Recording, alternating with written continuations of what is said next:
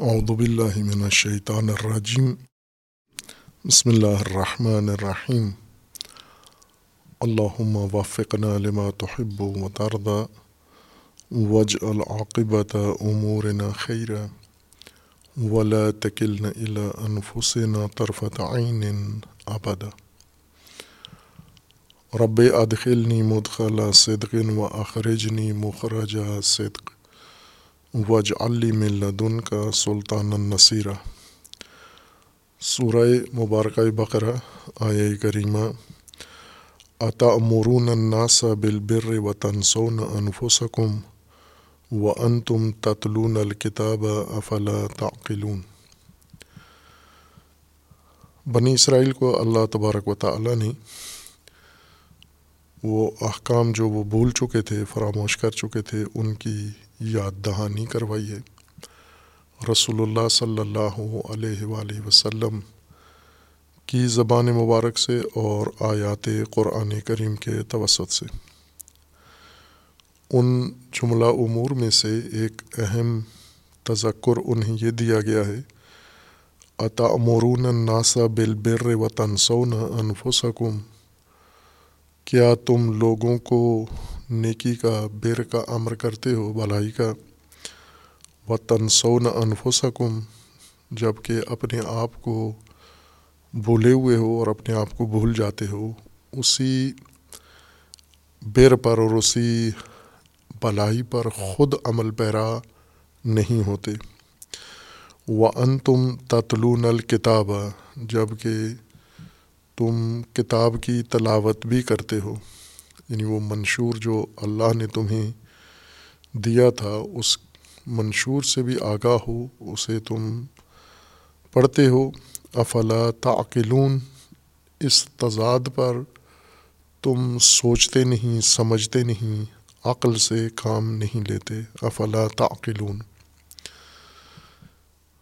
یہ جو آیا کے انتہا پر اللہ تبارک و تعالیٰ نے بنی اسرائیل کو توبیخ کی ہے سرزنش کی ہے کہ سوچتے نہیں تم۔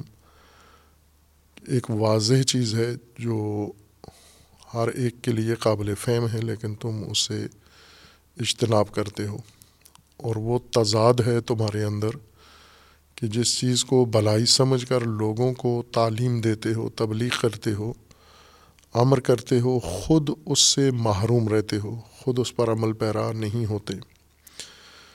اور کتاب سے بھی آشنا ہو، اس کتاب سے آشنائی کی بنیاد پر تمہیں بر کا اور معروف کا علم بھی ہے جو لوگوں کو بتاتے ہو۔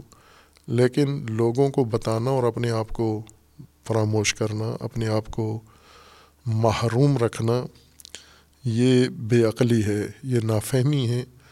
اور تمہارے اندر عقل موجود ہے، قوت فہم موجود ہے، لیکن اس قوت فہم سے تم استفادہ نہیں کرتے۔ عقل فہم ہے اور لغتاً عقل کا مطلب روکنا اور من کرنا ہے۔ چونکہ انسان کے اندر یہی قوت، یہی طاقت ہے، سمجھنے کی صلاحیت ہی انسان کو روکتی بھی ہے، من بھی کرتی ہے۔ ان محرکات کی تحریک سے جو انسان کے اندر ہیں اور بعض اوقات انسان سے باہر جذبات ہیں، احساسات ہیں اور اس طرح سے دیگر بہت سارے محرکات انسان کے اندر پائے جاتے ہیں اور وہ انسان کو تباہی کی طرف، ہلاکت کی طرف لے کر جاتے ہیں۔ قوت فہم اس لیے ہے کہ ہر کشش اور ہر محرک کے تحت انسان نہ چل پڑے اور ایسے اعمال ان کے اکسانے پر انجام نہ دے جو اس کے لیے یا اس کے سماج کے لیے، انسانی معاشرے کے لیے تباہ کن ہیں۔ اس لیے یہ قوت اللہ تبارک و تعالیٰ نے انسان کو دی ہے، جس کا کام سب سے پہلے سمجھنا ہے، تشخیص دینا ہے، صحیح اور غلط کو ایک دوسرے سے نمایاں کرنا، تشخیص دینا ہے اور پھر اس کے بعد جن امور کو انسان انجام دے، ان کا انسان کو حکم دینا ہے اور جن اور امور سے انسان اجتناب کرنا چاہیے، جس امور سے اس کو انسان کے لیے معین کرتے ہیں۔ اس کے دو کام ہیں عقل کے۔ پہلا کام، تشخیص دینا، اچھائی برائی کو تشخیص دینا، ہونے نہ ہونے کو تشخیص دینا، حقیقت اور توہم کے درمیان فرق کرنا اور یہ بڑا انعام ہے اللہ تبارک و تعالیٰ کی طرف سے جو انسان کو عطا ہوا ہے۔ باقی کائنات میں کوئی مخلوق ایسی شناختہ شدہ نہیں ہے جس کے اندر یہ قابلیت اور یہ صلاحیت پائی جاتی ہو۔ ہر چند احتمالات ہیں کہ زمین کے علاوہ دیگر قرات کے اوپر ایسی مخلوق پائی جاتی ہو جو انسان کی طرح ذی شعور ہو۔ اور فہم و فراست و سمجھ کی مالک ہو اور انسان کی طرح حقائق کو سمجھ کر اور پھر ان کو بروئے کار لائے یا اس کے مطابق عمل کرے۔ زمین پر موجود موجودات میں سے، مخلوقات میں سے انسان ہے اور دوسری مخلوق جن ہے۔ لیکن جن انسان کے لیے زیادہ قابل شناخت نہیں ہے۔ چونکہ ایک پنہان مخلوق ہے جیسا اس کے نام سے ہی ظاہر ہے۔ پنہان اور مخفی اور اوجل مخلوق ہے، انسان سے اس کا سروکار نہیں ہے۔ انسان یہ تفصیلات اس کے بارے میں نہیں جان سکتا کہ ان کی زندگی کیسی ہے، ان کے معاملات کیسے ہیں، ان کے امور کیسے ہیں۔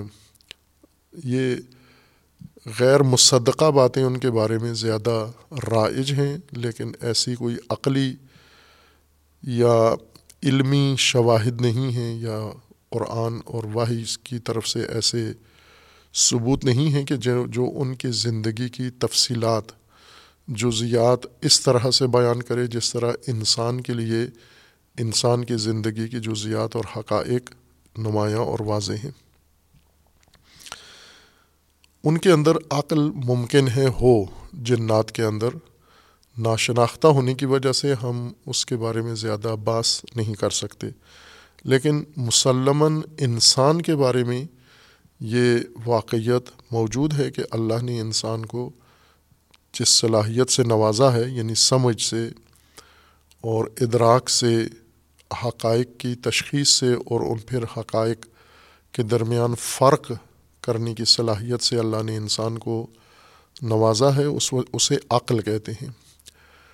عقل کا معنی جو اصطلاحی معنی ہے وہ فہم ہے، سمجھ ہے۔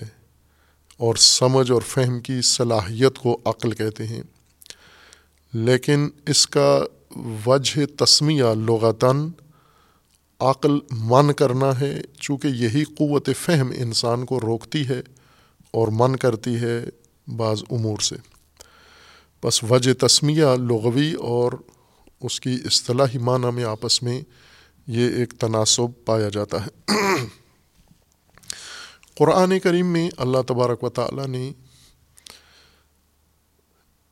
یہ تنبی انسان کے لیے متعدد آیات کے اندر کی ہے۔ لگ بھگ پچاس آیات ہیں جن میں اللہ تبارک و تعالیٰ نے لفظ عقل کے ساتھ، اسی مادہ عقل کے ساتھ انسان کو تعقل کی طرف دعوت دی ہے، تعقل نہ کرنے پر توبیخ و سرزنش کی ہے اور تعقل نہ کرنے کے اثرات انسان کے لیے بیان کیے ہیں۔ لیکن انسان کی قوت فہم اور سمجھ سے متعلق فقط لفظ عقل یا اصطلاح عقل ہی نہیں قرآن کریم میں، بلکہ اس کے علاوہ بھی بہت سارے اصطلاحات ہیں جو اس قابلیت، صلاحیت اور اس عمل یعنی فہم کے لیے استعمال ہوتے ہیں۔ جیسے قلب ہے، جیسے علم ہے، جیسے فواد ہے اور اس طرح کے دیگر اصطلاحات ہیں کہ انشاءاللہ اپنے مقام پر ان کی بھی وضاحت کی جائے گی۔ وہ لوگ جو عقل سے کام نہیں لیتے، انسان ہیں۔ انسانی مرتبے پر اللہ نے انہیں فائز کیا ہے۔ حقیقت انسانی ذات انسانی، ماہیت انسانی ان کو عطا کی ہے، لیکن اپنی معمول کی زندگی میں عقل استعمال نہیں کرتے۔ اور قرآن نے فرمایا کہ یہ زیادہ ہیں، اکثریت ایسے ہیں جو عقل استعمال نہیں کرتے۔ بیشتر وہ لوگ ہیں جو غرائز کے تحت زندگی گزارتے ہیں، احساسات اور جذبات کے تحت زندگی گزارتے ہیں۔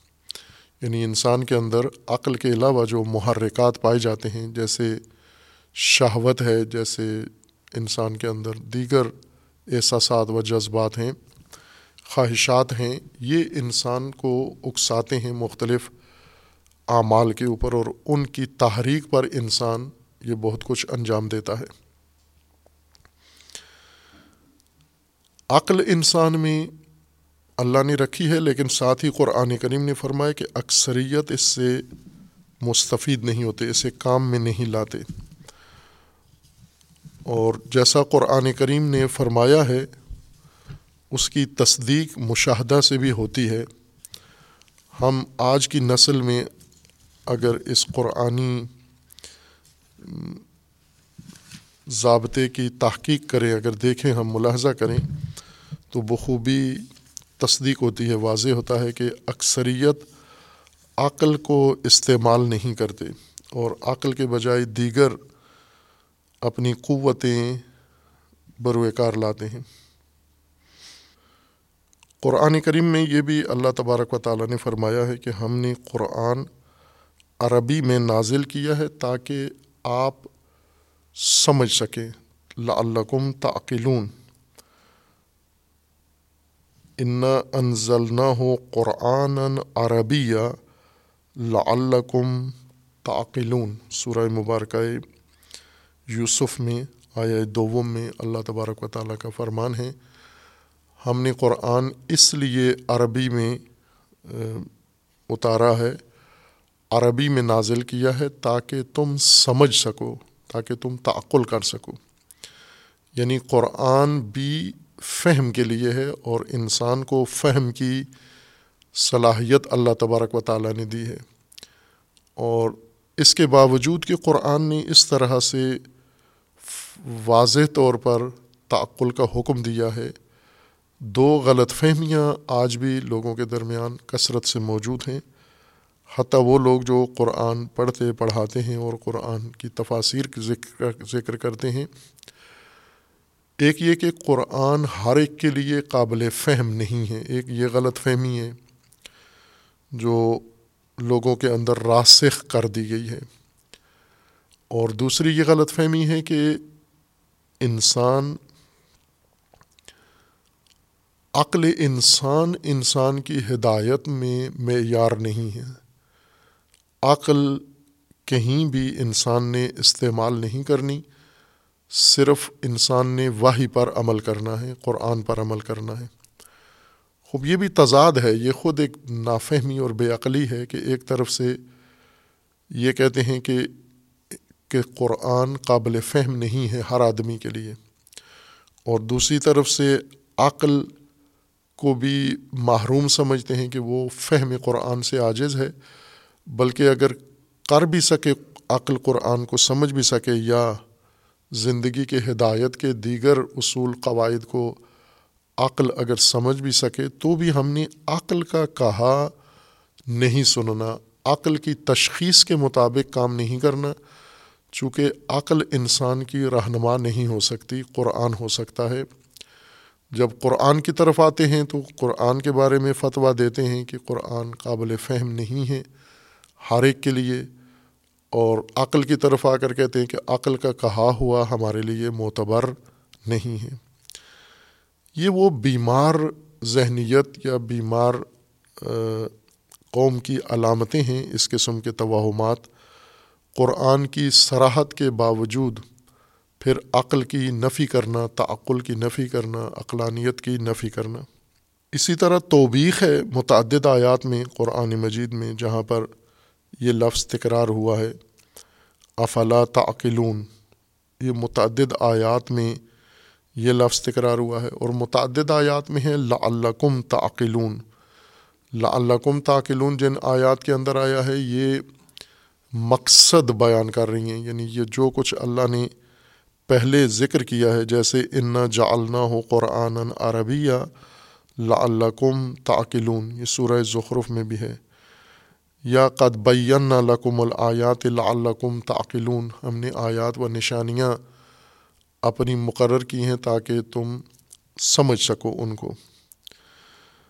لیکن اس کے باوجود بھی لوگ قرآن، لوگ اس حقیقت سے فائدہ نہیں اٹھاتے یعنی عقل کو استعمال نہیں کرتے۔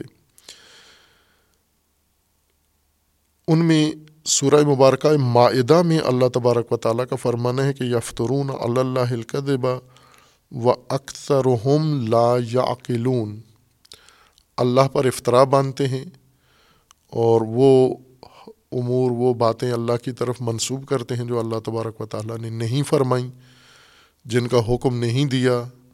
یہ اللہ کی طرف خود گھڑ کے منسوب کرتے ہیں اور اکثر لا تعقلون، اکثر فہم نہیں رکھتے، عقل سے استعمال نہیں کرتے، سوچتے نہیں ہیں۔ یا سورہ حشر میں ہے تحصب ہم جمیع و قلوب ہم شتہ دالک بے ان قوم قوم لا یعقلون۔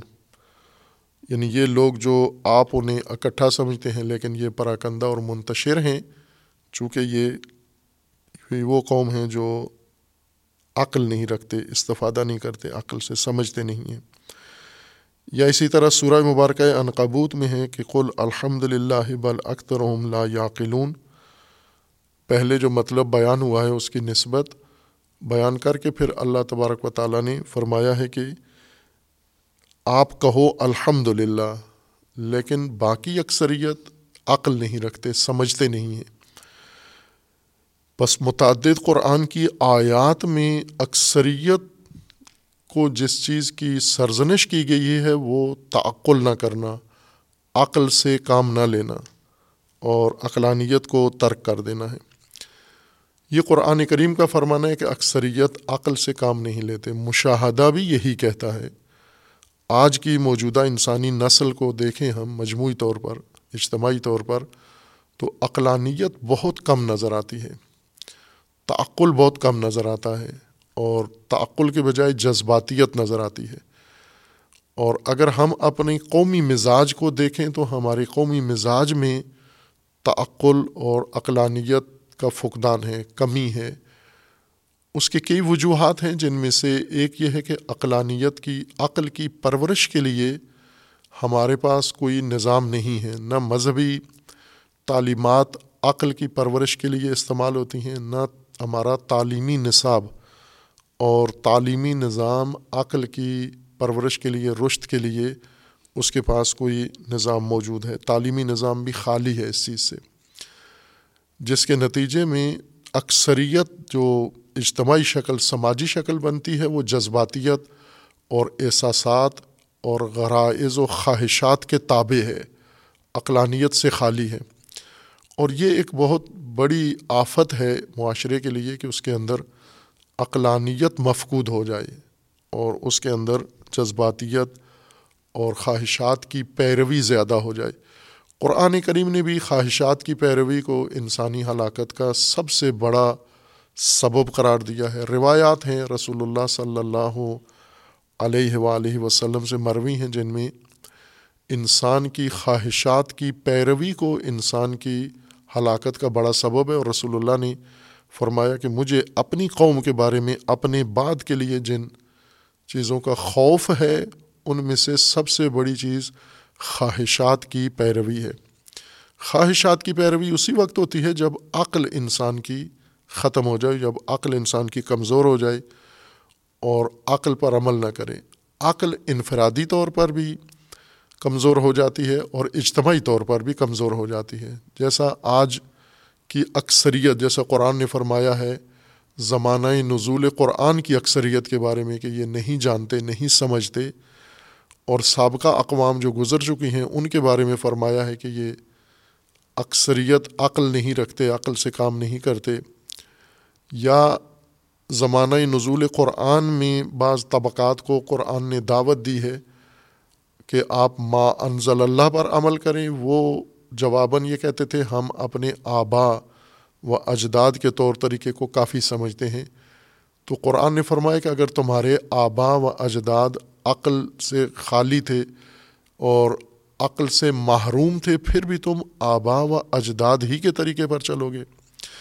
یعنی اگر ان کا طریقہ عقلانی و اقلائی طریقہ نہیں تھا، عقلی راستہ نہیں تھا عقل کے برخلاف تھا، جہالت تھی اس کے اندر، حماقت تھی اس کے اندر، اور جذباتیت و خواہشات کی پیروی تھی، تو پھر بھی آپ ان آبا کے پیچھے ہی چلو گے۔ اور یہ بات تحقیق سے ثابت ہوتی ہے کہ انسان کے گزشتہ جو اجداد آبا گزرے ہیں، نسل اندر نسل، گزشتہ نسلیں، آج کی تحقیق، آج کی ترقی یہ بتاتی ہے کہ وہ کافی معاملات میں عقل کے مطابق زندگی نہیں گزار رہے تھے۔ تلقینات کے مطابق، تقلیدات کے مطابق زندگی گزارتے تھے۔ دیکھا دیکھی بھیڑ چال۔ دوسرے جو کر رہے ہیں، اسی کے مطابق چلتے تھے۔ علم کا انکار کر دیتے تھے، حقیقت کا انکار کر دیتے تھے اور واہی کے نظام کا، حکم کا انکار کر دیتے تھے۔ قرآن کریم میں ایک بہت ہی اہم یہ بات آئی ہے کہ جو لوگ عقل سے، عقل کے مطابق زندگی نہیں گزارتے، ان کے اندر قوت فہم ہے لیکن اس سے استفادہ نہیں کرتے۔ ان کے بارے میں قرآن کریم کا واضح بیان ہے کہ عقل کے بغیر اگر انسان زندگی گزارے تو اس قرآن کی نظر میں وہ زندگی کیا ہے؟ اللہ کی نگاہ میں وہ زندگی کیا ہے؟ جو بغیر عقل کے گزر رہی ہے، جیسا کہ قرآن نے یہ بھی فرما دیا کہ اکثریت کی زندگی عقلانیت کے بغیر گزر رہی ہے۔ اس زندگی کو قرآن کیا شمار کرتا ہے؟ خالے کے انسان خالے کے حیات اس زندگی کو کس زمرے میں درج کرتا ہے؟ اس کے بارے میں متعدد آیات ہیں نمونے کے طور پر چند آیات کی طرف اشارہ کرتے ہیں، جن میں ایک سورہ مبارکہ آراف کی آیا ایک سو اناسی ہے۔ آیا ایک سو اناسی میں اللہ تبارک و تعالیٰ کا فرمانا ہے ولاقد ذرا نہ لے جہنما کتی رم من الجن والانس ہم نے بہت سارے جن اور انس کو جہنم کے لیے چھوڑ دیا ہے۔ جہنم کے لیے ان کو قرار دیا ہے۔ یعنی یہ جن اور انس ان کا انداز اس طرح سے ہے زندگی کا، حیات کا، کہ اس کا انجام جہنم ہے۔ جیسا پہلے بھی ذکر کیا ہے اور پھر انشاءاللہ اپنے مقامات پر اس بات کی تصریح کریں گے کہ جنت و جہنم یہ دونوں انسان کی اسی دنیاوی زندگی کا انجام ہے۔ اسی کی آخرت ہے، یہ اولا ہے، وہ آخرہ ہے۔ یعنی آخرہ بعد والے مرحلے کو کہتے ہیں۔ یہ پہلا مرحلہ ہے، وہ دوسرا مرحلہ ہے۔ دوسرا مرحلہ اس پہلے مرحلے کی حقیقت کے نمایاں ہونے کا مرحلہ ہے۔ یعنی آخرت جس کو کہا گیا ہے، قرآن نے آخرہ کہا ہے، وہ اولا ہی کا انجام ہے۔ صرف انسان متوجہ اس وقت ہوگا کہ میں نے مرحلہ اولا میں یہ کچھ کیا تھا اور ایسے زندگی گزاری تھی۔ اس زندگی کے سارے حقائق، سارے نتائج آخرہ بن کر انسان کے سامنے واضح ہو جائیں گے۔ اور ان میں اکثریت والد ذرا نہ لے جہنما کثیر من الجن والانس جن و انس میں سے ایک اکثریت جہنم کے لیے چھوڑ دیے ہم نے بنائی ہے۔ کہ اس آیت میں بھی جن کو انسان کے ساتھ ہی شمار کیا گیا ہے۔ جیسا اشارہ کیا تھا کہ بعض امور ایسے ہیں، بعض آیات یا بعض نصوص جن میں جن اور انس ایک طرح کے مکلف اور ایک طرح کی مخلوق ہیں فہم کے لحاظ سے، مکلفیت کے لحاظ سے۔ لیکن چونکہ جنات جن ہیں، مخفی ہیں، اوجل ہیں، پردے میں ہیں، انسان کے لیے قابل مشاہدہ نہیں ہیں انسان ان کے بارے میں تفصیلات نہیں جانتا، فقط اتنی ہی آگاہی ہے جو واہی کے اندر اللہ تبارک و تعالیٰ نے بیان فرما دی ہے۔ خوب یہ کیوں جہنم کے لیے ہیں؟ اکثریت انسانوں کی اور جنات کی جہنم کے لیے کیوں ہیں؟ اس کی وجہ یہ ہے، لاہوم قلوب لا یفقہون بہا۔ اس وجہ سے جہنم میں جائیں گے اور جہنم کے لیے مختص ہو گئے ہیں، جہنم کی راہ انہوں نے اختیار کر لی ہے۔ چونکہ ان کے دل ہیں، ان دلوں کے ہوتے ہوئے ان کے ذریعے سمجھتے نہیں ہیں۔ لا یفقہون بہا۔ ان قلوب کو یعنی انہیں اقول کو، اس ذہن کو، اس سمجھنے کی صلاحیت کو استعمال نہیں کرتے۔ لہم قلوب لا یفقہون بہا۔ کہ یہ اکثریت کا المیہ یہ ہے کہ فہم ہوتے ہوئے عقل ہوتے ہوئے عقل بند ہوتی ہے عقل مغلوب ہوتی ہے اور عقل کے اوپر غلبہ، خواہشات کا ہو جاتا ہے۔ اس لیے فہم رکھتے ہوئے سمجھتے نہیں ہیں کسی چیز کو۔ اور جیسا عرض کیا کہ جو قرآن میں جو کچھ ہے، یہ مشاہدہ بھی بالکل سو فیصد اس کے مطابق ہے۔ یعنی اگر قرآن میں برفرض یہ آیات نہ ہوتیں تو اس کے باوجود بھی یہ حقائق انسان آنکھوں سے دیکھ سکتا ہے۔ جیسے قرآن میں ہے کہ دن رات آپ کے لیے تبدیل ہوتا ہے، اگر قرآن میں یہ آیت نہ بھی ہوتی تو ہم مشاہدہ تو کر رہے ہیں کہ دن رات تبدیل ہوتے ہیں۔ ایک وقت کے دن کے ایک حصے میں سورج نکلتا ہے، دوسرے حصے میں پھر سورج ڈوب جاتا ہے اور زمین کا یہ حصہ تاریخ ہو جاتا ہے۔ تو یہ تو ایک مشاہداتی بات ہے۔ قرآن میں اس مشاہدہ کے مطابق رہنمائی آئی ہے۔ ہمیں یوں نہیں کہ اگر قرآن دن رات کی خبر ہمیں نہ دیتا تو ہمارے پاس اور کوئی ذریعہ ہی نہیں ہے دن رات کی تشخیص کا۔ وہ مشاہدہ ہے، فہم ہے، انسان سمجھ سکتا ہے۔ اسی طرح قرآن نے توجہ دلائی ہے کہ اکثریت قلوب ہیں، ذہن ہیں، عقل ہے، لیکن ان کے ذریعے سے سمجھتے نہیں ہیں۔ ان کو سمجھ کے لیے کام میں نہیں لاتے۔ والا ہوم آیون لا یوب سرون بہا ان کی آنکھیں ہیں لیکن یہ ان آنکھوں کے ذریعے دیکھتے نہیں ہیں، بس بصارت نہیں رکھتے اور بہت سارے حقائق ان کو نظر ہی نہیں آتے۔ والا ہوم آدان لا یسمعون بہا۔ اسی طرح ان کے کان ہیں لیکن ان کانوں سے یہ سنتے نہیں ہیں۔ سنتے نہیں ہیں سے مراد یہ نہیں کہ بہرے ہیں، ان کے کانوں میں آواز نہیں پہنچتی۔ آواز پہنچتی ہے سننے کا مطلب یعنی وہ پیغام جو انہیں سنایا جاتا ہے، وہ پیغام دریافت نہیں کرتے۔ لاہب سنتے ہیں لاب سنتے ہیں۔ ہر غلط بات سنتے ہیں، ہر غلط بات کرتے ہیں، لیکن جو درست بات ہے، وہ نہیں کرتے۔ جو درست بات ہے، وہ نہیں سنتے۔ جو نصیحتیں نہیں سنتے۔ ہدایت نہیں دریافت کرتے۔ حقیقت کو قبول نہیں کرتے۔ مراد یہ ہے کہ یہ دل رکھتے ہیں، ذہن رکھتے ہیں، لیکن ان اذہان کے ذریعے سے یہ سمجھتے نہیں ہیں، کانوں سے سنتے نہیں ہیں، آنکھوں سے دیکھتے نہیں ہیں۔ آنکھیں بھی ہیں، کان بھی ہیں اور قلوب بھی ہیں ان کے۔ خوب، جب یہ حالت کسی معاشرے کی بن جائے کہ دل ہوں لیکن سمجھ نہ، عقل ہو سے کام نہ لے رہے ہوں، اس اس معاشرے کی کیا تصویر ہے؟ یہ سماج کیا کہلائے گا؟ یہ انسانی سماج ہے۔ اس کو ہم کہہ سکتے ہیں کہ یہ بھی انسانوں کی بستی ہے۔ اللہ تبارک و تعالیٰ کا فرمانا ہے الا کل انعام بلحم عدل الا ہوم الغافلون۔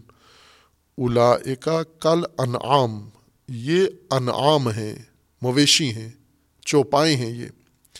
یہ انعام کی طرح ہیں، یہ جانوروں کی طرح ہیں، یہ مویشیوں کی طرح ہیں۔ فرق بلکہ یہ عدل ہیں، ان سے بھی گزرے ہوئے ہیں، ان سے زیادہ گمراہ ہیں یہ۔ کیوں؟ اس لیے کہ انعام مویشی ذہن اور قلوب اور عقل رکھتے ہی نہیں ہیں۔ عقل کے نہ ہونے کی صورت میں وہ مویشیوں والی زندگی گزار رہے ہیں۔ ان کی طبیعت، ان کی نیچر ایسے ہے کہ بغیر عقل کے پیدا ہوئے ہیں اور بغیر عقل کے زندگی گزار رہے ہیں۔ یعنی خواہشات اور غرائز ان کے رہنما ہیں۔ لیکن جن کو انسان بنایا ہے، عقل دی ہے، خواہشات و غرائز کے علاوہ اللہ تبارک و تعالیٰ نے انہیں دل دیے ہیں، انہیں اذہان دیے ہیں، انہیں قلوب دیے ہیں۔ یہ قلوب ہوتے ہوئے غرائز کے پیروی کرتے ہیں، خواہشات کی پیروی کرتے ہیں۔ جانور عقل اور دل کے نہ ہوتے ہوئے فقدان کی صورت میں غرائز کی پیروی کرتے ہیں۔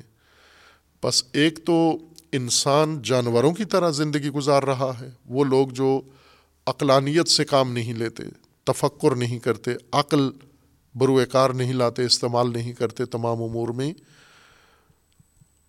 یہ مویشی ہیں، بل ہم عدل لو، بلکہ مویشیوں سے زیادہ آگے گمراہ تر ہیں یہ۔ چونکہ مویشی رکھتے ہی نہیں ہیں یہ شعور، اس لیے وہ غرائض کے تابع ہیں۔ لیکن انسان عقل رکھتے ہوئے اگر غرائض کی اتباع کرتا ہے تو یہ ان سے زیادہ بڑا گمراہ ہے یہ۔ اولائکا ہوم الغافلون، یہ غافل ہیں یہ لوگ۔ یہ تعقل کے مقابلے میں غفلت قرآن نے استعمال کی ہے یعنی تفقع کے مقابلے میں لا یف کا کیونکہ یہ بالکل ہی غافل ہیں، ان کو توجہ ہی نہیں ہے۔ سرے سے دھیان ہی نہیں ہے ان کا چونکہ دھیان اور توجہ عقل کی آ سکتی ہے اور عقل ان کے اندر مغلوب ہے اور عقل ان کے اندر مفقود ہے، یہ بغیر عقل کے زندگی گزار رہے ہیں۔ خوب یہ ایک مورد ہے کہ جہاں پر قرآن کریم نے بغیر تکلف کے صاف شفاف طریقے سے فرما دیا ہے کہ اگر عقل کے بغیر فہم و فقاہت کے بغیر زندگی گزارو گے یہ زندگی جانوروں والی زندگی ہے، یہ حیوانات کا معاشرہ ہے، یہ انعام ہے یہ حیوانی معاشرہ ہے، انسانی معاشرہ نہیں ہے۔ مومن معاشرہ، متقی معاشرہ، یہ تو دور کی بات ہے۔ یہ انسانی معاشرہ بھی نہیں ہے، بلکہ جانوروں کا معاشرہ ہے۔ یہ سماج، حیوانی سماج ہے اور خطرناک سماج ہے یہ۔ اسی طرح سورہ مبارکہ انفال میں بھی اللہ تبارک و تعالیٰ نے اس حقیقت کو بیان کیا ہے کہ اگر عقل سے کام نہ لیں تو بغیر عقل کے جو سماج پیدا ہوتا ہے، جو قوم و ملت وجود میں آتی ہے، جو طبقہ و جمعیت زندگی گزار رہے ہوتے ہیں، انہیں قرآن کس کھاتے میں شمار کرتا ہے؟ اب یہ بھی مسلم ہے کہ ان آیات کے نزدیک اللہ تبارک و تعالیٰ کا فرمانا ہے کہ یہ انسان تو شمار نہیں ہوتے۔ سورہ مبارکہ آراف میں آیا بائیس کے اندر اللہ تبارک و تعالیٰ کا فرمان ہے کہ ان شر دواب اند اللہ اسم البکم الدین لا یعقلون دابا جانور کو رینگنے والے کو، زمین پر ٹہلنے والے کو اور چلنے والے کو دابا کہتے ہیں عربی زبان میں۔ داب، یہاں پر مقصود انسان ہیں اور انسانی طبقات ہیں جو اسم البکم الدینہ لا یعقلون، گنگے اور بہرے اور عقل سے استفادہ نہ کرنے والے الدینہ لا یعقلون، تین خصوصیات ذکر کی گئی ہیں۔ اس سے پہلے والی آیت میں ہے آیا بیس اور آیا اکیس کے اندر ہے، یا ایوہ الذین آمنو عطی اللہ و رسول ولا ولا طول عنہ و ان تم تسمعون ولا تکون کلدین قالو سمعنا و ہم لا یسمعون۔ آیا اکیس میں مومنین کو یہ خطاب ہے کہ مومنو اس طرح رویہ وطیرہ اختیار نہ کرو، ولا تکون کلدینہ ان لوگوں کی طرح مت بن جاؤ عملی زندگی میں، اپنی معاشرتی سماجی زندگی میں۔ ان لوگوں کی طرح نہ بن جاؤ جو کہتے ہیں جنہوں نے کہا ہے سمے نہ یعنی ہم سنتے ہیں، ہم ہدایت سنتے ہیں، ہم نصیحت سنتے ہیں، ہم حقیقت سنتے ہیں، ہم حقیقت کو مانتے ہیں۔ وہ ہوم لا یسمعون کہتے ہیں کہ ہم سن رہے ہیں، لیکن سنتے نہیں ہیں۔ کہتے ہیں کہ ہم سمجھ رہے ہیں، لیکن سمجھتے نہیں ہیں۔ مومنوں کو خطاب ہے کہ آپ ان کی طرح مت بن جاؤ۔ جو یہ کہتے ہیں کہ ہم تو سنتے ہیں، لیکن حقیقت یہ ہے کہ یہ سنتے نہیں ہیں۔ قالو سمعنا وہم لا یسمعون خوب، یہ بھی ایک بہت بڑا طبقہ ہے، بلکہ اکثریت ایسی ہے جو اس گمان میں مبتلا ہے کہ یہ سمجھتے ہیں، یہ سنتے بھی ہیں۔ مثلاً یہ اللہ تعالیٰ کے احکامات کو سنتے ہیں، سمجھتے ہیں، اپناتے ہیں، عمل کرتے ہیں جبکہ نہیں کر رہے ہوتے۔ یا انہیں یہ توہم ہوتا ہے کہ ہم تو سب کچھ سمجھتے ہیں، ہم حق کو سمجھتے ہیں، ہم تشخیص دے لیتے ہیں جبکہ یہ نہیں سمجھ رہے ہوتے۔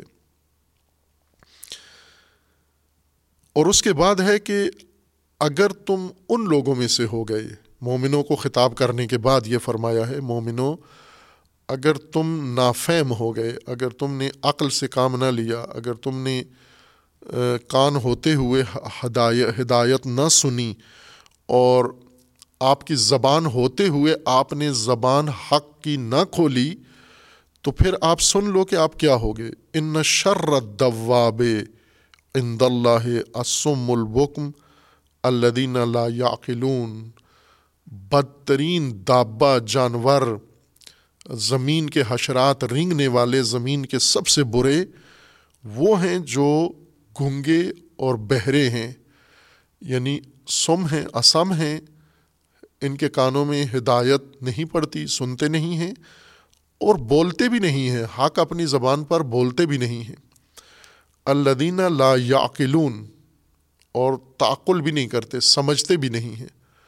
خوب، ہم آج مختلف مناظر اس بات کی گواہی دیتے ہیں، جیسے اشارہ کیا تھا کہ قرآن کے تمام حقائق مکمل طور پر حرف بے حرف آج کی انسانی نسل کا مشاہدہ اس بات کی گواہی دیتا ہے کہ حرف بے حرف قرآن نے جو کچھ فرمایا ہے، انسانی سماج کے بارے میں وہ آج کی نسل کے اندر موجود ہے، ہمیں نظر آ رہا ہے۔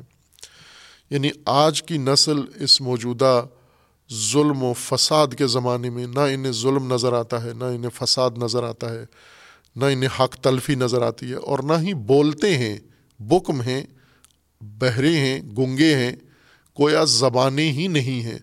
زبانیں ہوتے ہوئے جانوروں کی طرح، جیسے جانور نہیں بول رہے۔ مثلا اس وقت ہم جو یہ بات کر رہے ہیں، یہ وقت وہ ہے جس میں غزہ کے اندر، فلسطین کے اندر مسلمانوں کے اوپر ظلم کی انتہا ہے، قتل عام ہے، ذبح ہو رہی ہے انسانیت بموں کے ذریعے سے اور ہتھیاروں کے ذریعے سے۔ اور باقی ساری دنیا خاموش ہے۔ جیسے ان کو نظر ہی نہیں آ رہا کہ کچھ ہو رہا ہے، اس طرح کی ان کی حالت بنی ہوئی ہے۔ اور لب نہیں کھولتے اس کی مذمت میں، اس کو روکنے کے لیے، اس کے لیے کوئی اقدام کرنے کے لیے تیار نہیں ہے۔ اللہ دین اللہ یاقلون، تو یہ آج جو قرآن کے آئینے میں، قرآن کے الفاظ میں یہ جو ساکت طبقہ ہے، خاموش طبقہ ہے، وہ جو درندے ہیں، جو ظلم کر رہے ہیں، وہ تو درندے ہیں۔ لیکن یہ ساکت کون ہے؟ یہ شررت دواب ہیں۔ یہ بدترین رینگنے والے ہیں، چونکہ نہ سنتے ہیں ان کی فریادیں اور نہ بولتے ہیں ان کے حق میں۔ اللہ دین اللہ یاقلون اور سمجھتے بھی نہیں ہیں، عقل سے کام نہیں لیتے۔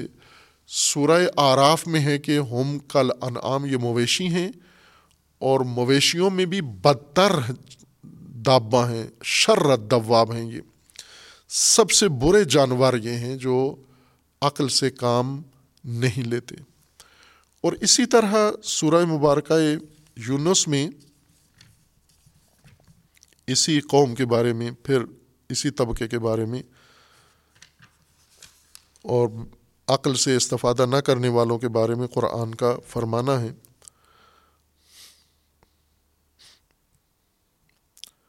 سورہ مبارکہ یونس میں آیا سو میں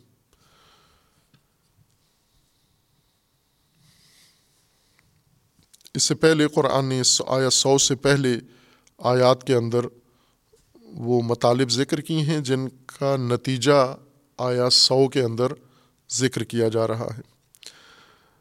آیا سو میں ہے کہ ولاؤ شاہ عرب و کا لمن یہ آیا ننانوے میں ہے۔ ولاؤ شاہ عرب کا لمن منفل ارد کلحم جمی آ اف انت تکر الناسا حتیٰ تکون مؤمنین رسول اللہ صلی اللہ علیہ وآلہ وسلم کو فرمانا ہے، اللہ تعالیٰ کا فرمانا ہے کہ اگر اللہ چاہتا تو یہ سارے اہل زمین، سارے انسان مومن ہو جاتے، اگر اللہ ارادہ کرے اور اللہ کے ارادے سے یہ سارے اہل زمین مومن ہو جاتے، لیکن ایسے انہوں نے ایمان نہیں لانا، یہ قانون اللہ کا نہیں ہے کہ یہ اپنے ارادے سے ایمان لائیں، نہ کہ اللہ جبرن انہیں مجبور کر دے ایمان لانے پر۔ اور پھر رسول اللہ کو فرمان ہے، افا انت تکر الناسا حتت یقون مؤمنین اے رسول، کیا آپ لوگوں کو اجبار کریں گے اقراہ کریں گے؟ زبردستی انہیں مومن بنائیں گے آپ۔ یہ تو قانون نہیں ہے اللہ کا۔ وما کان لنفسن ان تؤمن الا باذن اللہ اور کسی نفس کے لیے یہ روا نہیں ہے یہ گنجائش نہیں ہے کہ وہ اللہ کے اذن کے بغیر مومن ہو جائے۔ اللہ کے اذن سے ہی سب ایمان لاتے ہیں۔ اور جو ایمان نہیں لائے، ظاہر ہے ان کے لیے اللہ کا اذن نہیں ہے۔ اب یہ آیات جب کچھ لوگوں کے سامنے آتی ہیں تو وہ ان سے عقیدہ جبر استفادہ کرتے ہیں اس قسم کی آیات سے۔ جیسے امام راضی ہیں یا ان کے دیگر ہم فکر علماء و مفسرین ہیں جو اشعری تفکر رکھتے ہیں، جو جبر کے قائل ہیں کہ انسان جو کچھ کرتا ہے، وہ انسان نہیں کرتا بلکہ وہ اللہ انسان سے کرواتا ہے۔ اور اس پیچیدہ نظریے نے مشکلات پیدا کیں مسلمانوں کے لیے اور علمی مشکلات پیدا کیں، اعتقادی مشکلات پیدا کیں اور اس کے نتیجے میں عملی مشکلات لوگوں کے لیے پیدا ہوئیں اور بعض ایسے مخمسے جن سے بہت وقت لوگوں کا ضائع ہوا ان شبہات کا جواب دینے کے لیے کہ کوئی بھی اگر ایمان لاتا ہے تو اللہ کے عزن سے لاتا ہے اور جو ایمان نہیں لایا تو اللہ نے اس کو عزن نہیں دیا تو ظاہر ہے جو لایا ہے وہ بھی اس کا کوئی کمال نہیں ہے چونکہ اللہ نے عزن دیا ہے اور جو نہیں لایا اس کی بھی کوئی عیب نہیں ہے، اس کا بھی کوئی جرم نہیں ہے، چونکہ اللہ نے اس کو ایمان لانے نہیں دیا۔ اس قسم کی آیات سے انہوں نے یہ استفادہ کیا، لیکن یہ نہیں ہے عزن کا یہ معنی نہیں ہے کہ جو بھی ایمان لائے گا، وہ اللہ کے عزن سے لائے گا۔ کہ یہ انشاءاللہ اپنے مقام پر تشریح ہوگی عزن کا معنی و مفہوم یا مشیت کا۔ جیسے اس سے پہلے ولا شاہ عرب و کلا آمن منفل ارد کلحم جمی آ اگر اللہ چاہتا اللہ کی مشیت ہوتی، تو تمام اہل عرض سب کے سب جمیان کلحم یہ سارے مومن ہو جاتے، اگر اللہ کی مشیت ہوتی۔ خوب، یہ وہ معارف ہیں جن کی وضاحت کی ضرورت ہے کہ مشیت سے کیا مراد ہے، ارادہ سے کیا مراد ہے، اور اسی طرح عزن الہی سے کیا مراد ہے۔ قرآن ہی کی اصطلاح کے مطابق، تاکہ جو گمراہی قرآن کی طرف نسبت دی جاتی ہے، وہ واضح ہو کہ قرآن اس طرف نہیں انسان کو رہنمائی کر رہا۔ یہاں پر یہ مد نظر ہے بیان کرنا کہ وماکان لنفسن انتو اللہ بزن اللہ یہ آیت کا پہلا حصہ ہے کہ انشاءاللہ اسے اپنے مقام پر اس مطلب کو واضح کریں گے۔ دوسرا حصہ اس آیت کا یہ ہے ویج الرجسا الدین لا یعقلون۔ اللہ تبارک و تعالی جو لوگ عقل سے کام نہیں لیتے، عقل کو استعمال نہیں کرتے، عقلانی روش اختیار نہیں کرتے، سمجھتے نہیں ہیں، عقل کو استعمال کر کے حق و باطل تشخیص نہیں دیتے، صحیح اور غلط میں فرق نہیں کرتے، اپنی عقل کو کام میں نہیں لاتے ان کو اللہ کیا کرے گا؟ یج الرجسا، ان کے اوپر اللہ رجس قرار دیتا ہے۔ یہ مرجوس ہو جاتے ہیں۔ یہ اللہ کی طرف سے ان کے اوپر رجس ڈال دیا جاتا ہے۔ اور یہ ساری زندگی رجس کے ساتھ زندگی بسر کرتے ہیں۔ ویج الرجس الدین اللہ یاقلون جو عقل سے کام نہیں لیتے۔ رجس پلید ہو جاتے ہیں، پلیدی ہے۔ جس طرح اہل البیت کے بارے میں اللہ تبارک و تعالیٰ کا فرمانا ہے کہ اللہ نے ارادہ کیا ہے لے یدھ با ان کو مرجسا اللہ اہل البیت سے، اہل بیت رسول سے ارادہ رکھتا ہے کہ رجس کو دور کر دے، زائل کر دے، ختم کر دے۔ رجس اہل البیت سے اللہ نے دور کر دیا ہے۔ اور اس کے مقابلے میں کون ہیں جن کے اوپر اللہ نے رجس قرار دیا ہے جو عقل سے کام نہیں لیتے؟ اہل البیت کی اللہ نے تطہیر کر دی ہے۔ ان نما یورید اللہ با ان کو مرجسا اہل البیت و یو طاہر کم تطہیرہ اہل البیت کے بارے میں اللہ نے یہ ارادہ کیا ہے، یہ قانون بنایا ہے کہ آپ پاک ہوں رچس آپ کے قریب نہ ہے اور آپ رچس کے قریب نہ ہوں۔ یعنی زندگی ان کی زندگی کا طریقہ ایسا اللہ تبارک و تعالیٰ نے رکھا ہے کہ رچس نہیں آ سکتا ان کے نزدیک۔ اور رچس کے آنے کا دروازہ کیا ہے؟ کس نالی سے رچ پلیدی انسان کی زندگی میں داخل ہو جاتی ہے؟ سورہ یونس کی آیا سو بتاتی ہے کہ لا یاقلون سے، عقل سے کام نہ لینے سے انسان کی زندگی میں پلیدی رجس اور نجاست آ جاتی ہے۔ انسان کی زندگی میں وہ خرابی آ جاتی ہے جو تمام باقی زندگی کو تباہ کر دیتی ہے۔ جیسا پہلے آیات میں گزرا ہے کہ جو عقل سے کام نہیں لیتے، وہ انعام ہیں، مویشی ہیں۔ پھر اس کے بعد دوسری آیت میں ہے کہ جو عقل سے کام نہیں لیتے، وہ شر الدابہ ہیں۔ سب سے برے جانور ہیں، انسان نہیں، جانور ہیں۔ یعنی یہ سماج جس میں عقلانیت نہیں ہے، یہ حیوانی ہے۔ یہ جانوروں جیسا ہے، بلکہ جانوروں سے بدتر ہے یہ سماج۔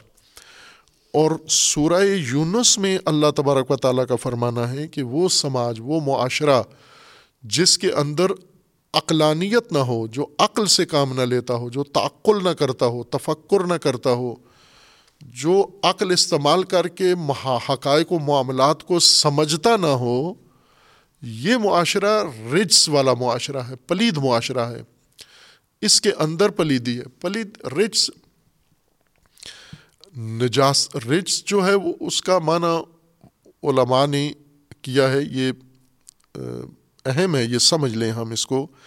اس آیا میں بھی اور جہاں دیگر آیات کے اندر اللہ تبارک و تعالیٰ نے رجس کا لفظ استعمال کیا ہے کہ عموماً عام لوگوں کے ذہن میں، حتیٰ اہل علم کے ذہن میں، علماء کے ذہن میں بھی یہ ہے کہ رجس کا معنی ہی پلیدی ہے۔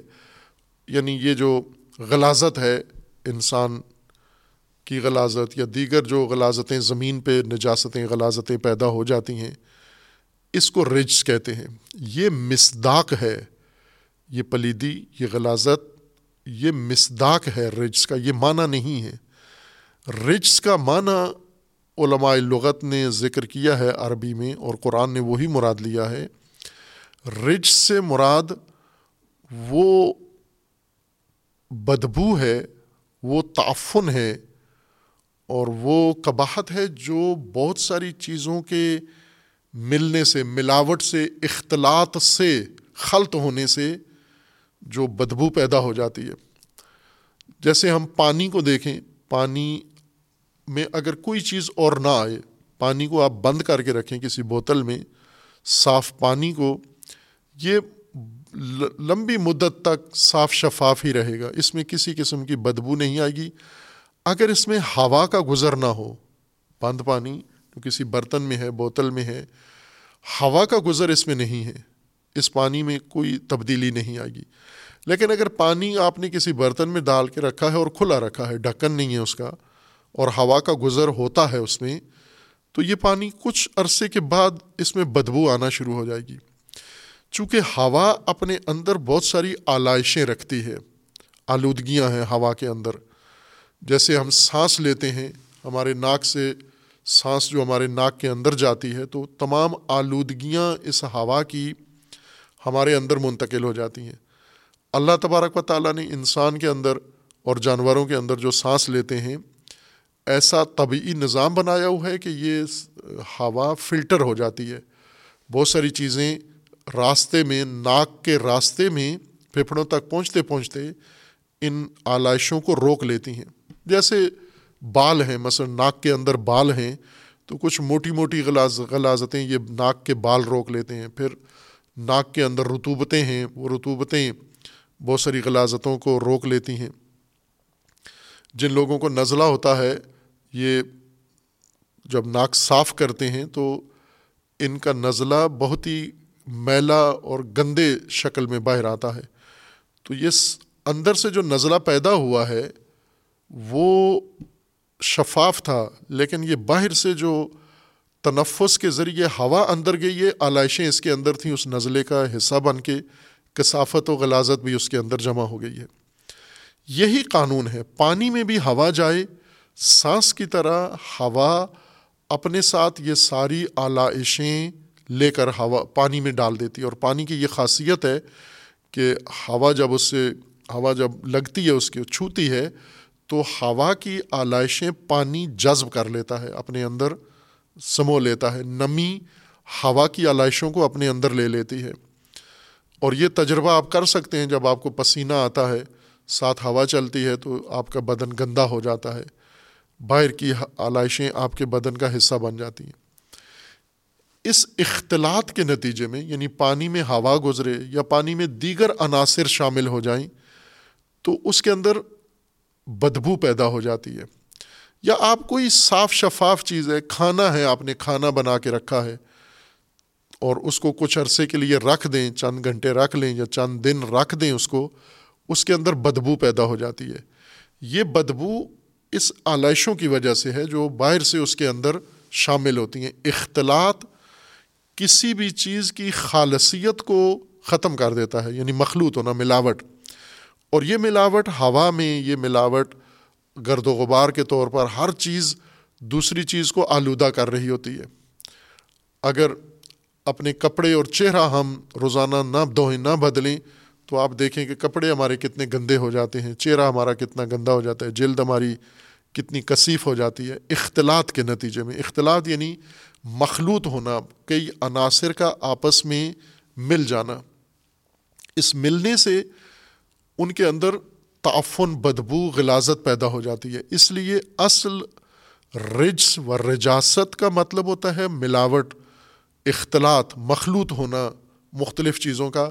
اور مخلوط ہونے کے نتیجے میں ان کے اندر بدبو پیدا ہو جانا۔ اور یہ رچس اختلاط مختص نہیں ہے مادی امور کے ساتھ۔ یعنی جیسے پانی میں کوئی چیز ملتی ہے تو غلیظ ہو جاتا ہے، بدبودار ہو جاتا ہے، یا باقی چیزیں جو انسان استعمال کرتا ہے کھانے میں یا باقی استعمالات میں، ان کے اندر کوئی اور چیز اگر مخلوط ہوتی ہے، بدبودار ہو جاتے ہیں۔ بلکہ مانوی امور بھی ایسی طرح ہیں۔ مانوی امور کے اندر بھی یہ غلازت، یہ ملاوٹ اور یہ خلط ان کے اندر بھی یہی کیفیت پیدا کر دیتا ہے۔ یعنی انسان کے افکار میں جب دوسرے شبہات مخلوط ہو جاتے ہیں، افکار میں شبہات آ کر وہی کام کرتے ہیں جو پانی میں غلازت آ کر جو کام کرتی ہے۔ کیا پیدا ہوتا ہے پانی میں؟ رجس آ جاتا ہے یعنی پلیدی آ جاتی ہے، بدبو آ جاتی ہے۔ ذہن کے اندر بھی اگر انسان کے یہ ملاوٹ آ جائے شبہ آ جائیں، شکوک آ جائیں، شبہات آ جائیں، افواہیں آ جائیں اور جھوٹ آ جائے، بہتان، جو کچھ پھیلا ہوا ہے معاشرے میں، وہ سب انسان کے ذہن میں منتقل ہو رہا ہے۔ اور آج کثرت سے ہو رہا ہے، چونکہ آج باقاعدہ ٹیکنالوجی کے تحت، ٹیکنالوجی کی سہولتوں کے تحت یہ رجاست اور رجس پھیلایا جا رہا ہے۔ یعنی میڈیا، سوشل میڈیا اور باقی جو اس کے ذرائع ہیں، ابلاغ عامہ کے، ان کے ذریعے سے شبہات ہر موضوع میں ہر ذہن کے اندر جا رہے ہیں۔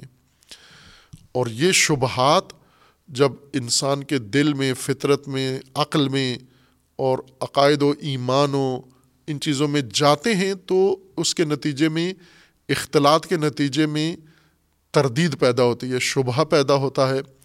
اور یہی شبہات رجس کہلاتے ہیں یہ۔ یعنی مانوی امور بھی رجس ہیں، مادی امور میں بھی رجس موجود ہے۔ بلکہ رجس کی جو اصل اساس ہے، بنیاد ہے اختلاط کی۔ وہ صوتی ہے، آواز میں جب اختلاط آتا ہے یعنی کئی ایسی آوازیں ہیں جن میں زلزلہ جیسے آتا ہے تو اس زلزلے کے نتیجے میں ایک خاص طرح کی آواز پیدا ہوتی ہے۔ یا مل کے کوئی دوڑیں، جانور اگر مل کے دوڑیں اور انسان کی توجہ نہ ہو تو ایک گڑ گڑاہٹ سی پیدا ہوتی ہے یا بادل جب گرجتے ہیں تو بادلوں کے گرجنے سے یہ گڑ گڑاہٹ جو پیدا ہوتی ہے، اس کو رجس کہتے ہیں۔ رجس یعنی زلزلے کے نتیجے میں، جانوروں کے دوڑنے کے نتیجے میں یا اور اس طرح کے ناگہانی، کسی عمارت کے گرنے کے نتیجے میں جو گڑ گڑاہٹ پیدا ہوتی ہے یا سیلابی ریلا جب آتا ہے، طوفانی توغیانی کے ساتھ اور اس وہ جو آوازیں پیدا کرتا ہے تھر تھراہٹ آتی ہے گڑ گڑاہٹ آتی ہے، خوفناک چیز انسان لرس جاتا ہے، اس میں تشخیص نہیں دے سکتا کہ یہ کیا چیز ہے۔ فقط آواز اتنی شدید آواز ہوتی ہے، اس کے اندر شدت آتی ہے کہ کچھ لمحوں کے لیے انسان کو مبہوت کر دیتی ہے، حیرت میں ڈال دیتی ہے یہ چیز کہ یہ کیا ہو رہا ہے۔ سنبھل کے انسان بعد میں تشخیص دیتا ہے کہ کیا ہوا ہے۔ جب تک وہ آواز گڑ گڑاہٹ آ رہی ہے اور اس کے اندر جو کیفیت پیدا ہو رہی ہے موجود ہے، انسان سمجھنے سے آری آجز ہوتا ہے، مختلف خیالات کر رہا ہوتا ہے یا بالکل ہی ذہن معاف ہو جاتا ہے۔ اس شدید آواز کو یا مختلف چیزوں کی آوازیں مل کر جو آواز بنتی ہے، اس کو لغت میں، عربی لغت میں رجس کہتے ہیں۔ مختلف آوازوں کے اکٹھے ہونے سے، وہ آوازیں جو شدید بھی ہوں، پریشان کن آوازیں ہوں، جن سے انسانی اعصاب عموماً متاثر ہو جاتے ہیں، ان آوازوں کو، متاثر کن آوازوں کو رجس کہتے ہیں۔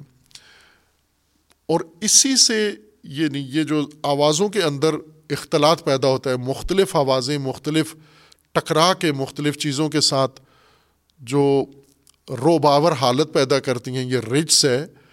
اسی سے یہ رجس کا معنی باقی امور کے لیے بھی استعمال کیا گیا ہے۔ جیسے افکار کے اندر اگر اسی طرح سے اضطراب پیدا ہو جائے، جس طرح آوازیں سن کے دل لرس جاتا ہے اور آوازیں سن کر اضطراب پیدا ہو جاتا ہے، انسان سمجھنے سے قاصر ہوتا ہے کہ کیا ہوا ہے، کس وجہ سے ہوا ہے، کوئی تشخیص نہیں دے سکتا۔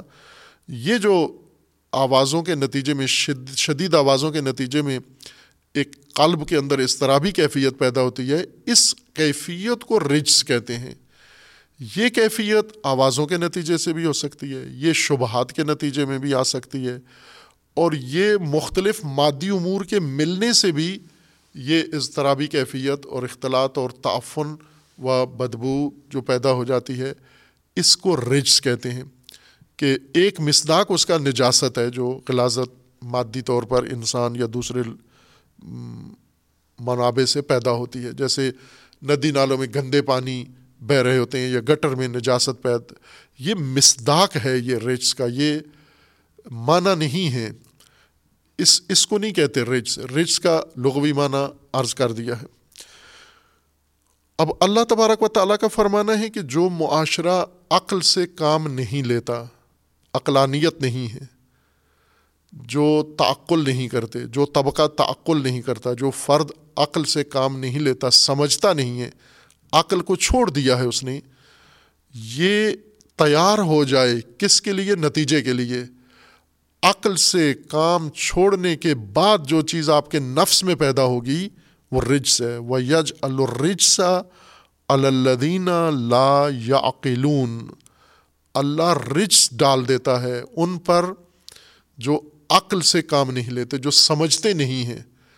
اور وہ رجس آپ کو ان کے اعمال میں، ان کے رویوں میں، ان کے تعلقات میں، ان کی بود و باش میں، ان کے رہن سہن میں، ان کے بہت سارے امور میں یہ رجس نظر آئے گا۔ مثلاً ہم اپنے موجودہ معاشرے کو دیکھیں، جس کے اندر مذہب بھی ہے، جس کے اندر معنویت بھی ہے، جس کے اندر ہر چیز موجود ہے، لیکن در عین حال اس کے اندر نفرتیں بھی ہیں۔ یہ نفرت، یہ خود ایک رجس ہے جو اللہ تبارک و تعالیٰ نے مسادی کے رجس میں سے ایک نفرت ہے کہ انسانوں کو ایک دوسرے سے نفرت ہو جاتی ہے۔ کیوں نفرت ہے؟ چونکہ مذہبی اختلاف ہے، وہ الگ رائے رکھتا ہے، آپ الگ رائے رکھتے ہیں۔ یہ دل ہیں جن کے اندر اللہ نے رجس ڈال دیا ہے۔ یہ رج سے بھرے ہوئے دل ہیں۔ جن کے اندر دوسروں کی نسبت کینہ آ جاتا ہے، دوسروں کی نسبت نفرت آ جاتی ہے۔ مومنین کی نسبت کینہ نفرت پیدا ہو جاتی ہے۔ اہل اسلام کی نسبت نفرت و کینہ پیدا ہو جاتی ہے۔ جیسے فرقہ وارانہ ماحول ہے، فرقائی اختلافات ہیں، فرقہ وارانہ۔ ان اختلافات کے نتیجے میں چونکہ عقل سے اگر کام لیتے تو یہ اختلاف کینہ، نفرت اور دشمنی پیدا نہ کرتا، لیکن چونکہ عقل بیچ میں نہیں ہے شامل، خواہشات ہیں اور باقی غرائز اس کا حصہ ہیں، اس وجہ سے عقل سے کام لینا انہوں نے چھوڑ دیا ہے، یہ فرقہ باز عناصر، انہوں نے عقل سے کام نہیں لیا۔ جب عقل سے کام نہیں لیا تو اللہ نے رجس ڈال دیا ہے، یہ غلازت ان کے اندر پیدا کر دیا دلوں میں، ذہنوں میں، زبانوں پر رجس جاری ہوتا ہے ان کے۔ اسی طرح ہم اپنی سیاست کو دیکھیں تو سیاست کے اندر بھی ہمیں عقلانیت نظر نہیں آتی، لہٰذا رجس نظر آتا ہے۔ قومیت میں رجس نظر آتا ہے، سماجی طبقات میں رجس نظر آتا ہے۔ کیا بنیادی وجہ ہے؟ عقل نہیں ہے، شعور نہیں ہے۔ اور دل ہیں، ان سے سمجھتے نہیں ہیں۔ عقل ہیں، ان سے سمجھتے نہیں ہیں۔ کان ہیں، ان سے سنتے نہیں ہیں۔ زبانیں ہیں، ان سے بولتے نہیں ہیں۔ آنکھیں ہیں، ان سے دیکھتے نہیں ہیں۔ یعنی سمجھ کو ترک کر دیا ہے۔ سمجھ کر سمجھ کے مطابق، عقل کے مطابق زندگی گزارنے سے ہم نے دوری اختیار کر لی ہے، جس کے نتیجے میں اللہ نے اس سماج کے اندر رج ڈال دیا ہے، جو قانون ہے قرآن کریم کا، سورہ یونس آیا سو کے مطابق ہے۔ خوب، یہ نتیجہ ہے عقلانیت کو ترک کرنے کا۔ بس سورہ بقرہ آیا چوالیس میں جو اللہ تبارک و تعالیٰ نے بنی اسرائیل کو فرمایا ہے کہ آپ دوسروں کو امر کرتے ہو، بیر کا اور خود اپنے آپ کو فراموش کیے ہوئے ہو جبکہ تم کتاب کی بھی تلاوت کرتے ہو۔ افلا تعقلون، سوچتے نہیں ہو تم، کیا تم عقل سے کام نہیں لیتے؟